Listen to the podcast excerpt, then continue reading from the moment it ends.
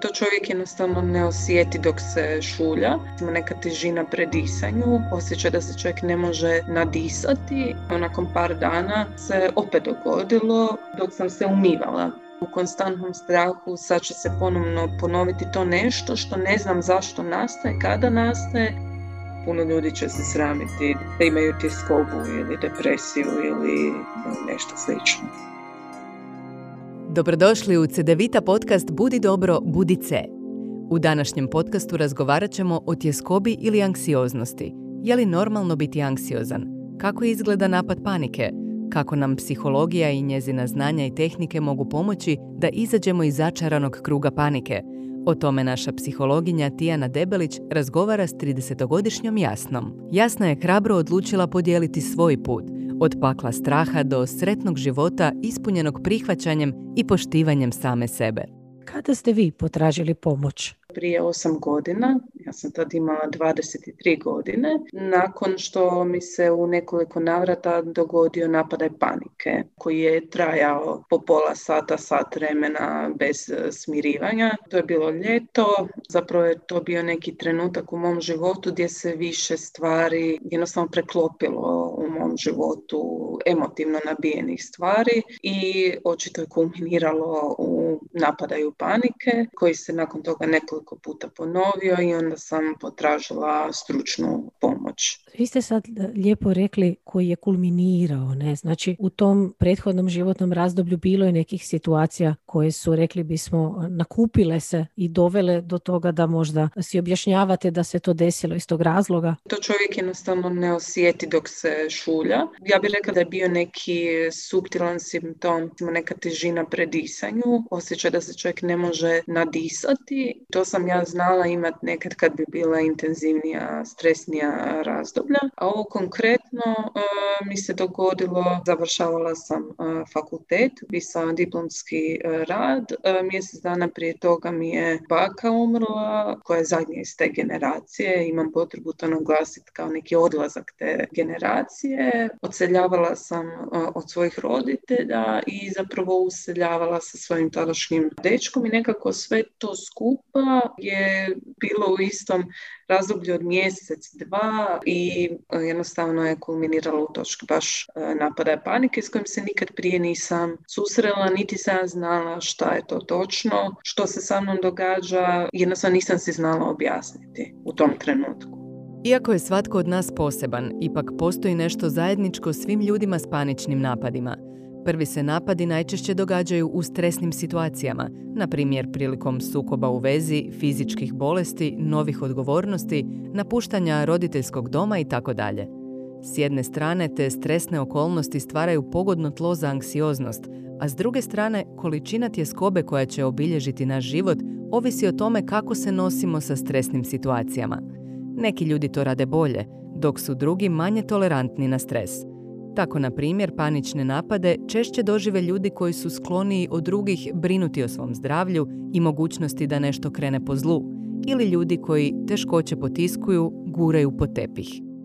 Da li se sjećate gdje se on dogodio? Jer mi jako često doživimo napad panike ne situacijski, ne onda kada bi to očekivali, ne možda konkretno u, u ovim tragičnim i teškim situacijama koje proživljavamo, nego se upravo zna desiti nekad onako iznenadno, kažemo iz nebuha. Ljudi kažu na jedan put mi se desio napad panike, nije mi bilo jasno zašto. Da li ste ga i vi tako doživjeli prvi puta? Da, e, apsolutno. Dakle, e, zapravo napade panike krenuo u ljetnom kinu. To je bilo pod utjecajem marihuana marihuane, to je bio očito neki mhm. katalizator.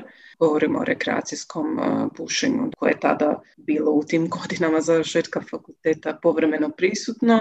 Vjerujem da je to samo ubrzalo tu mhm. reakciju, dakle da bi se ona neminovno dogodila u nekom trenutku, ali pitanje je da li tako intenzivno u obliku jakog napada panike. I jednostavno sam se onda izmakla iz te situacije i išla šetati, išla hodati, ali to se nastavilo. To je bilo usred ljeta, neka relativno opuštena situacija. Nakon toga se ponovilo nekoliko e, puta usred e, bijela dana dakle, i nisam si to mogla objasniti. Kako to mm. sad, ja sam prvo to doživjela da je to jedna epizoda. Ja sam sutra ujutro bila super, ništa nije bilo drugačije nego bilo koje drugo jutro. Ali evo, nakon par dana se opet dogodilo dok sam se umivala. Posve nepovezano sa prvim iskustvom i e, tu sam e, počela dobivati naravno i onaj strah sad će se to ponoviti, o ne, sad opet ide, o ne. Dakle, i, i onda je to jedan začarani krug gdje čovjek s jedne strane želi biti dobro, s druge strane je u konstantnom strahu, sad će se ponovno ponoviti to nešto što ne znam zašto nastaje, kada nastaje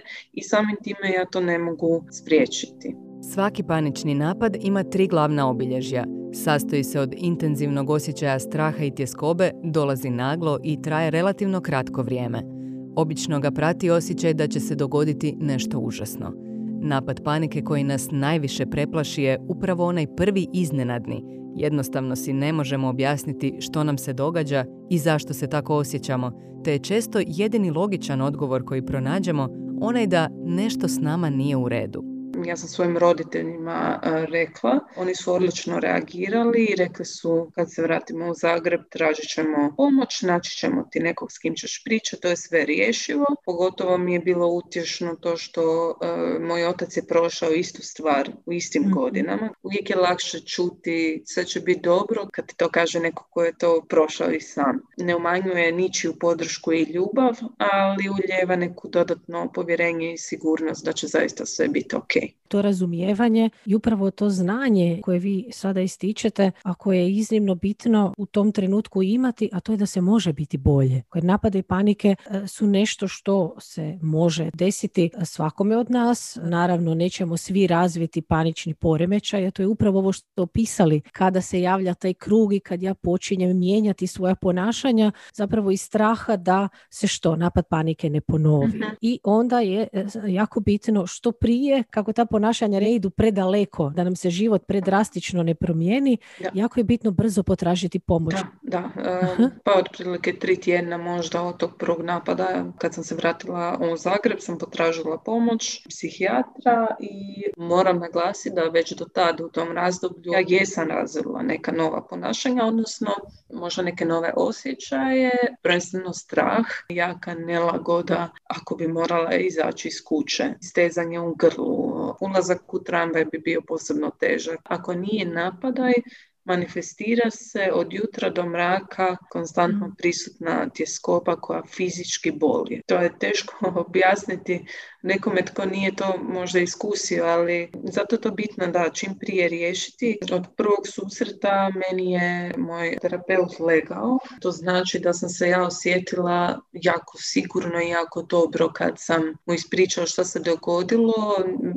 Moja reakcija je zapravo bila kad sam mu rekla da sam se rasplakala, ali sam osjetila neki mir, neko olakšanje. On mi je dao dijagnozu e, da je riječ o tjeskobi koju bi bilo najbolje e, rješavati kombinacijom razgovora i e, zapravo lijekova. Ne bih htjela nikome ništa sugerirati. Ja sam lijekove odbila. Ja sam tada osjećala da sam ja jača od toga i da ja to mogu sa razgovorom. Ništa nije upućivalo da ne mogu. Kako smo onda prolazili terapiju, meni cijelo vrijeme bilo korak po korak bolje. I bez lijekova smo uspjevali riješiti korak po korak. To je trajalo šest mjeseci. Bilo mi je puno bolje. Stvari su se odvijale tako da je išlo i bez lijekova kroz razgovor. To su stvarno razgovori koji nisu ugodni inicijalno, iako je određeno olakšanje to su stvari koje onda čovjek uči o sebi, kopa o sebi, čupa neka sjećanja i zapravo se preslaguje neka ličnost. Vi izađete malo drugačiji na kraju cijele te priče.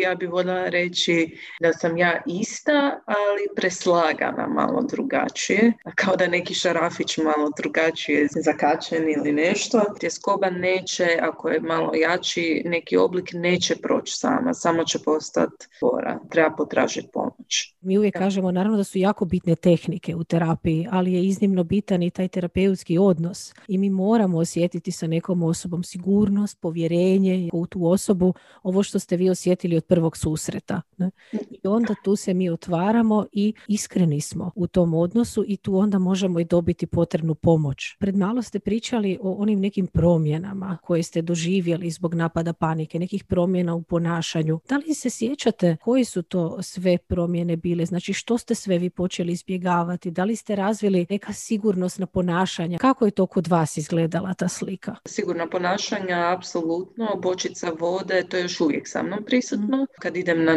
na put, ako i sat vremena s autom, ja moram imati bočicu vode sa sobom. To je možda nekom normalno iz uh, razloga hidratacije, naravno, ali ovaj, to je meni psihički. Otvoreni prozor manje, ali javni prijevoz mi je bio velik problem i auto. Zapravo svi oblici prijevoznih sredstava zbog svoje zatvorenosti zbog te nemogućnosti da ja u bilo kojem trenutku izađem kad se meni prohtje ako se nešto dogodi, a to ako nešto dogodi su napada i panike, su mi izazivali jako veliku nelagodu. Ja sam se trudila e, baš zato voziti. Pokušala sam ne izbjegavati. Koliko god nelagodno da svejedno idem tramvajem, da svejedno vozim auto. Meni je i dan danas u recimo avionu nekad malo to prisutno no, možda to nekome ko se boji aviona normalno. Dakle, ja se, moram naglasiti, ja se ne bojim aviona. E, ne radi se o tome, nego se radi upravo o toj nemogućnosti da ja izađem kad ja hoću. Tada sam i diplomirala usred svega toga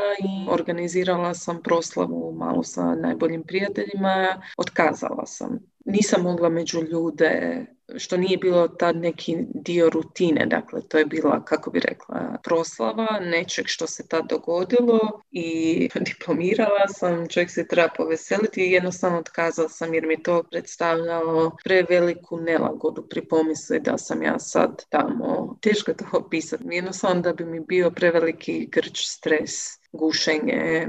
Htjela sam samo biti doma pod dekicom, gledat neku umirujuću seriju, nešto. Nisam mogla čitati. Trebala mi je neka zanimacija aktivna gdje sam ja pasivna. Filmovi, serije, nešto tako da mene zabavlja, ne da se ja moram truditi puno. Ali sam recimo primijetila fizička aktivnost svih oblika mi je odgovarala. Bilo da je riječ o brzom hodanju, plivanju to ljeti kada se to tek pojavilo. Sjetila bi veliku anksioznost, ali u trenutku kad bi dotakla more i zaplivala, nestalo bi, kao da je netko odnio sve te brige. Možda jednostavno tijelo ne može se istovremeno skoncentrirati na tu tiskobu i istovremeno uživati u nekoj fizičkoj aktivnosti. Ono što sam tada u tim tjeskobnim momentima bila fiksirana je moje tijelo u smislu disanja, u smislu otkucaja srca. Mjerila sam si puls, cijelo sam razmišljala o disanju, što ako ja prestanem razmišljati o disanju, hoću li prestati disati. To je jako iscrpljujuće. Smršavala sam bila ta, dobro, izjeda to iznutra, to je jedna mm. velika preokupacija misli. Čovjek ima osjećaj da cijelo vrijeme misli samo o tome kako da ostane živ. Ne, ne mislim sad to radikalno. Meni nije to otišlo na neku depresiju da ja nisam vidjela smisao života. Ja bih rekla da pa će da je to baš bilo suprotno od toga. Ja bih više rekla da je to neki impuls za životom nego od života. Ali jako, jako to iscrpljuje i tek kad čovjeku postane mic po mic bolje, onda vidiš da sve to opet će biti u redu. Neće biti isto, ali će biti dobro i u redu. I da ćeš i dalje se moći smijati, i veseliti, izaći s prijateljima, zaljubiti, voljeti sve što je zapravo život. Anksioznost je normalna i zdrava reakcija – Svatko je doživljava u izazovnim situacijama kao što su razgovor za posao, natjecanje, ispit ili zabrinjavajućim situacijama, primjerice potres, nesreća. Problem nastaje onda kada se pojavi u krivo vrijeme ili kad strah postane pretjeran, kada nas preplavi. Tada govorimo o napadu panike.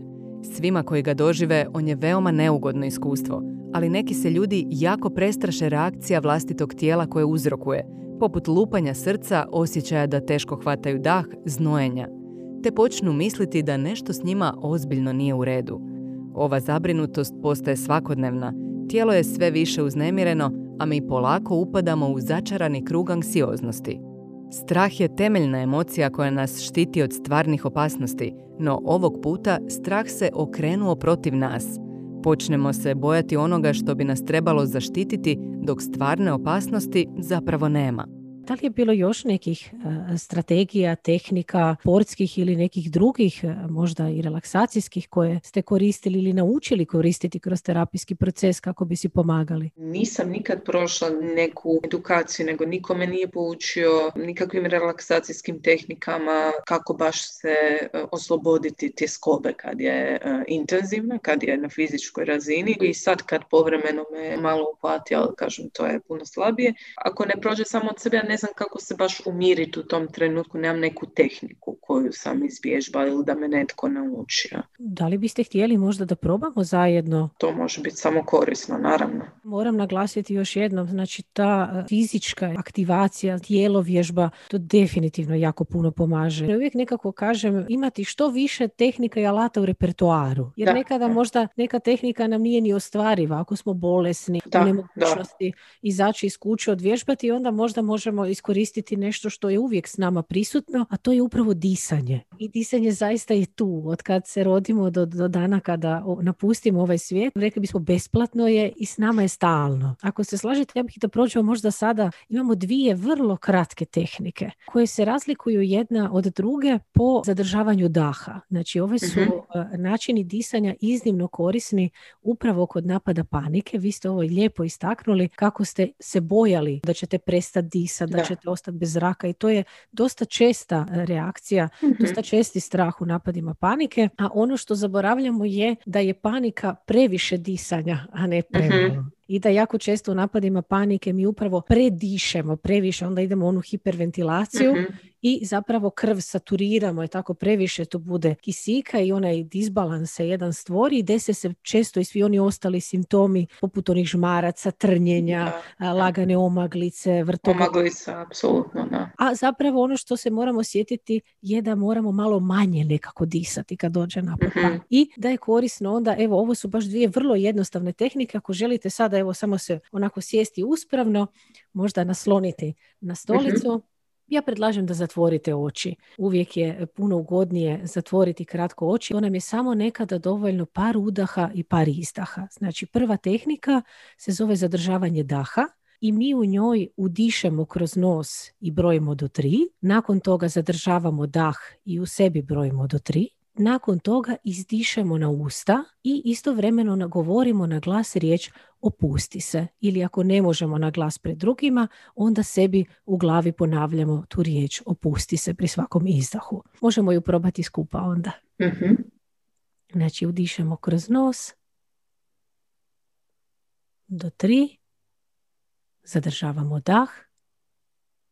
Jedan, dva, tri Opusti, Opusti se. Pa ga možemo ponoviti. Jedan, dva, tri. Pa zadržavamo tri. I onda opusti se. Ok. Kako vam se sviđa? Smirujuće. Imamo drugu koja zovemo ritmičko disanje, je tako tu nemamo ovog zadržavanja daha i nemamo ovoga opusti se, što ne znači da mi ne možemo dodati, je tako mi uvijek možemo malo tehnike preoblikovati mhm. onako kako nama pašu, ali nam je temeljna razlika da ne zadržavamo dah, zato se zove ritmičko, znači udišemo kroz nos ponovno, brojimo do tri, možemo brojati i do šest, ukoliko je tako nam je kapacitet pluća puno mhm. veći, i ponovno izdišemo na nos i brojimo isti broj kao i prije. Znači ukoliko smo uh brojali do tri, onda ponovno brojimo do tri, a ukoliko smo brojali do šest, onda opet izdišemo uh u trajanju od šest. Koliko uh mislite da bi vam više pasalo da brojim? Pa ne znam da mogu do šest kao bivša pušačica, ali možemo probati. Ajmo probati, je tako, čovjek osjeti na sebi. Ako vam je previše, vi ćete samo početi izdisati. uh Ok, znači udišemo na nos. Jedan, dva, tri, četiri, pet, šest. I stišemo. Jedan, dva, tri, četiri, pet, šest. Je li vam predugo? Da, ja sam do tri išla. Ok, ok. I zaista nema potrebe za nikakvim forsiranjem. Znači mi ovdje ne, ne natječemo se s nikim, nema nekog točnog broja. Vrlo je bitno da osjetimo svoje mogućnosti i da onda u tim mogućnostima tu dišemo i onda izdišemo. Nekada će to biti tri, a nekada možda kroz neko vrijeme, tako kad ponovimo par puta, onda se polako vidimo kako disanje zapravo počinje produžavati. Ok, sada imate još dvije tehnike u repertoaru. Koje vam je od ove dvije možda ovako bliske na prvu? Ono, s kojom ste si kliknuli? Ova druga mi je možda prirodnija. To je mhm. uvijek e, problematična možda riječ, ali da, prirodnija, možda lakša za izvesti u bilo kojem trenutku. Jednostavno samo umiriti se i disati. Ali to baš to zapravo kad je napada panike onda previše dišemo, to je mhm. istina. Samo treba se smiriti malo. Kako si pomoći? Jedna od korisnih tehnika je relaksacija.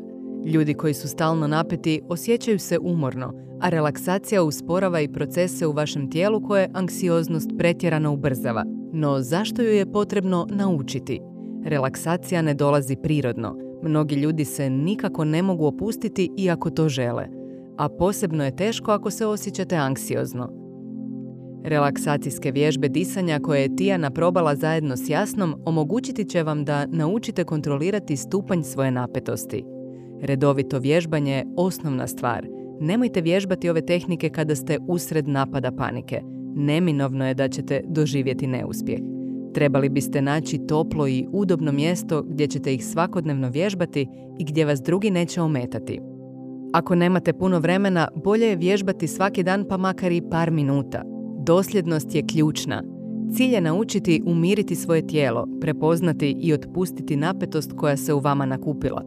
Nakon što ih dobro uvježbate, moći ćete ih koristiti i kada ste anksiozni opet kad neko kaže samo se smiri, to je isto problematično. To kao da, da se čovjek može tako jednostavno smiriti, onda ne bi imao neki problem. Mislim, to ljudi najčešće kad ne znaju o čemu pričaju, onda olako govore te stvari, to ti je samo u glavi. Kao da je time manje, manje bitno i manje vrijedno. Ali dobro, to su predrasude neke.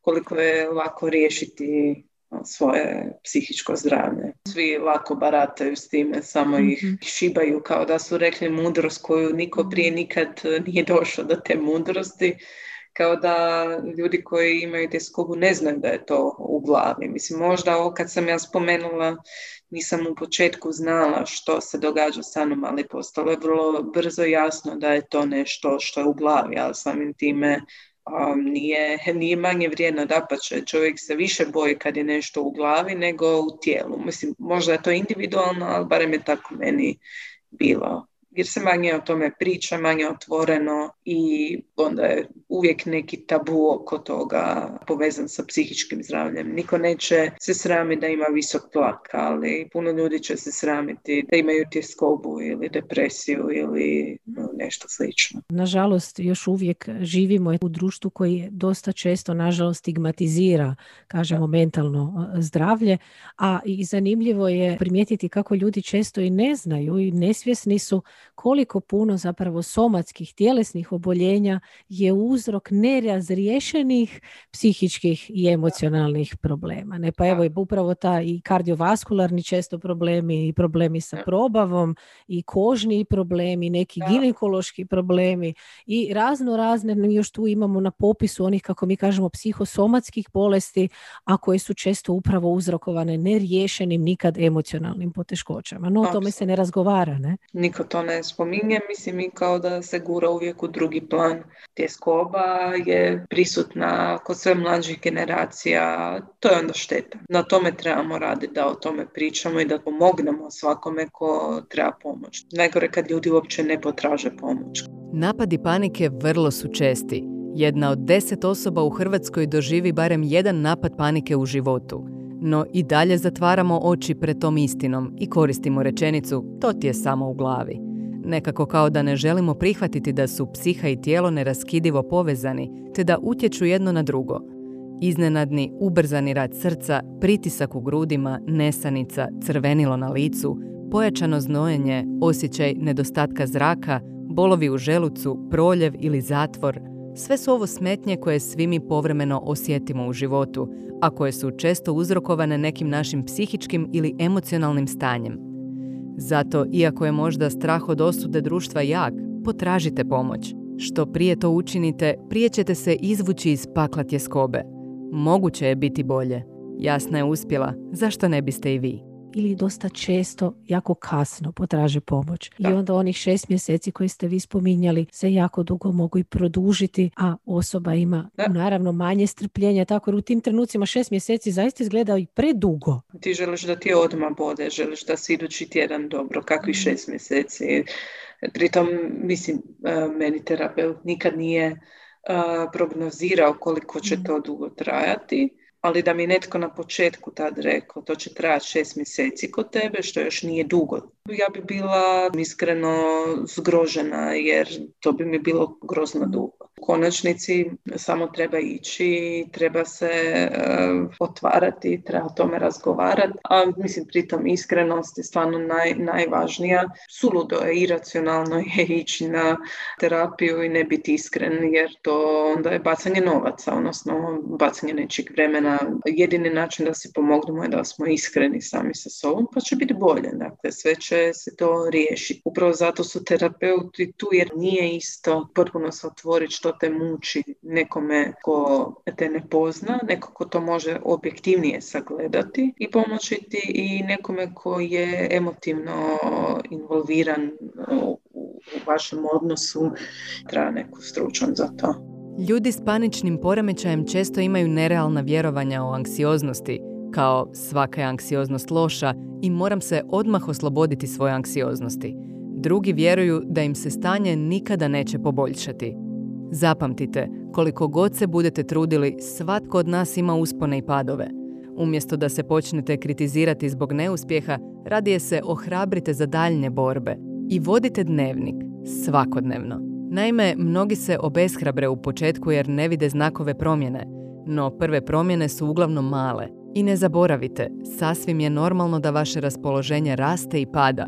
Svatko ponekad ima loš dan, pa tako i vi. Vi ste prije rekli da znate dan danas je tako ponekad imati neke senzacije koje prepoznate, ponekad imate te neke, rekli bismo, psihosomatske smetnje koje prepoznate na sebi. To je, pretpostavljam, u puno rijeđim, jako obimu manjeg intenziteta. Manje, mhm. nikad se nisu napada i ponovili nakon terapije. Dakle, to je neka manifestacija tiskobe, blage, na e, dakle, fizičkoj razini. E, najčešće to neki pritisak u grudima, neko gušenje lagano, ali kažem to je stvarno jako, jako rijetko i neusporedivo slabije u odnosu na tada i sada je to meni nekako ne prepadnem se, nema više tog elementa straha, nego aha, to je ok, ova moja mala teskobica koja se tu i tamo javi i sad, kažem, najčešće idući dan tog više nema. To bude najčešće nakon nekog napornijeg dana ili tako, ali kažem, jednom u par mjeseci ili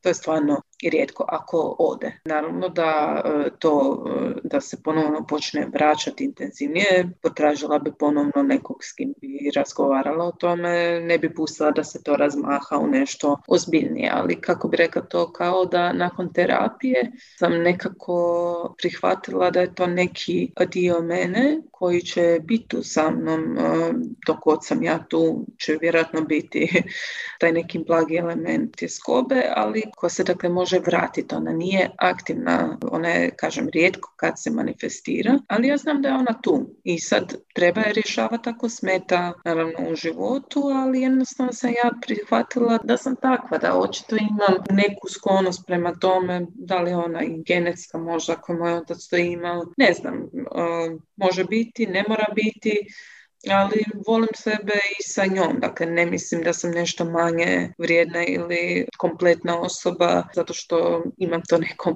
zrno u sebi. Ja često nekako volim misliti da me to dosta ojačalo sve to e, skupa. E, naravno da bi uvijek birala za svoje dijete ili za nekog svog bližnjeg da ne prolazi to. Ali meni sada iz ove perspektive gdje sam dobro. Nije žao što se to dogodilo. Ako išta naučilo me da jednostavno ne uzimamo sami sebe zdravo za gotovo i svoje vlastito zdravlje psihičko i da nismo uvijek najjači. Ja sam voljela vjerovati da trebam biti jača od svoje mame, od svog oca, da ja trebam biti najodgovornija, da Ne, treba nekad malo i puknut pa potražiti pomoć i onda će čovjek izađe iz toga nekako jači i bogatiji. Ono što ja čujem ovdje je da ste vi kroz ovu poteškoću, je tako, a često mi kažemo da učimo najviše kroz bol, je tako, kroz poteškoće životne, kroz probleme koji nam dolaze. Ne? Tu jako puno učimo, tu se ljudi jako mijenjaju, tu se ljudi preslažu. Naučili ste čujem slušati svoje tijelo i poruke koje vam šalje, pa možda malo ako je i dan bio naporni, stati, smiriti se, posvetiti se sebi ili ljudima koje volim, aktivnosti koje volim, je tako naučiti naći odmor. Čujem da ste razvili neku suosjećajnost prema sebi i svojim potrebama i svojim granicama i neku ljubaznost u konačnici, prihvaćanje sebe kao osobe koja ima granice, kao što svi mi ljudi imamo. Ja tu čujem neke tri vrlo bitna životna učenja. Prihvatite zapravo da smo svi mi krvavi ispod kože, svi možemo puknuti, da nam svima može biti previše. I u redu je da nikad ne znamo kako će naše tijelo i psiha možda reagirati pod velikim pritiskom i to je sve u redu, proći će, sve će proći. Samo treba tražiti pomoć, okružiti se ljudima koji to razumiju, a tko ne razumije može naučiti, može se naučiti e, empatiji i proširiti svoje vidike i razumijevanje toga što je neće psihičko zdravlje. Treba e, educirati okolinu oko sebe i e, na vlastitom primjeru razbijati tabue i na taj način ćemo nekako možda imati neko bolje društvo koje će više govoriti o ovim stvarima i prihvaćati to normalnije. Da.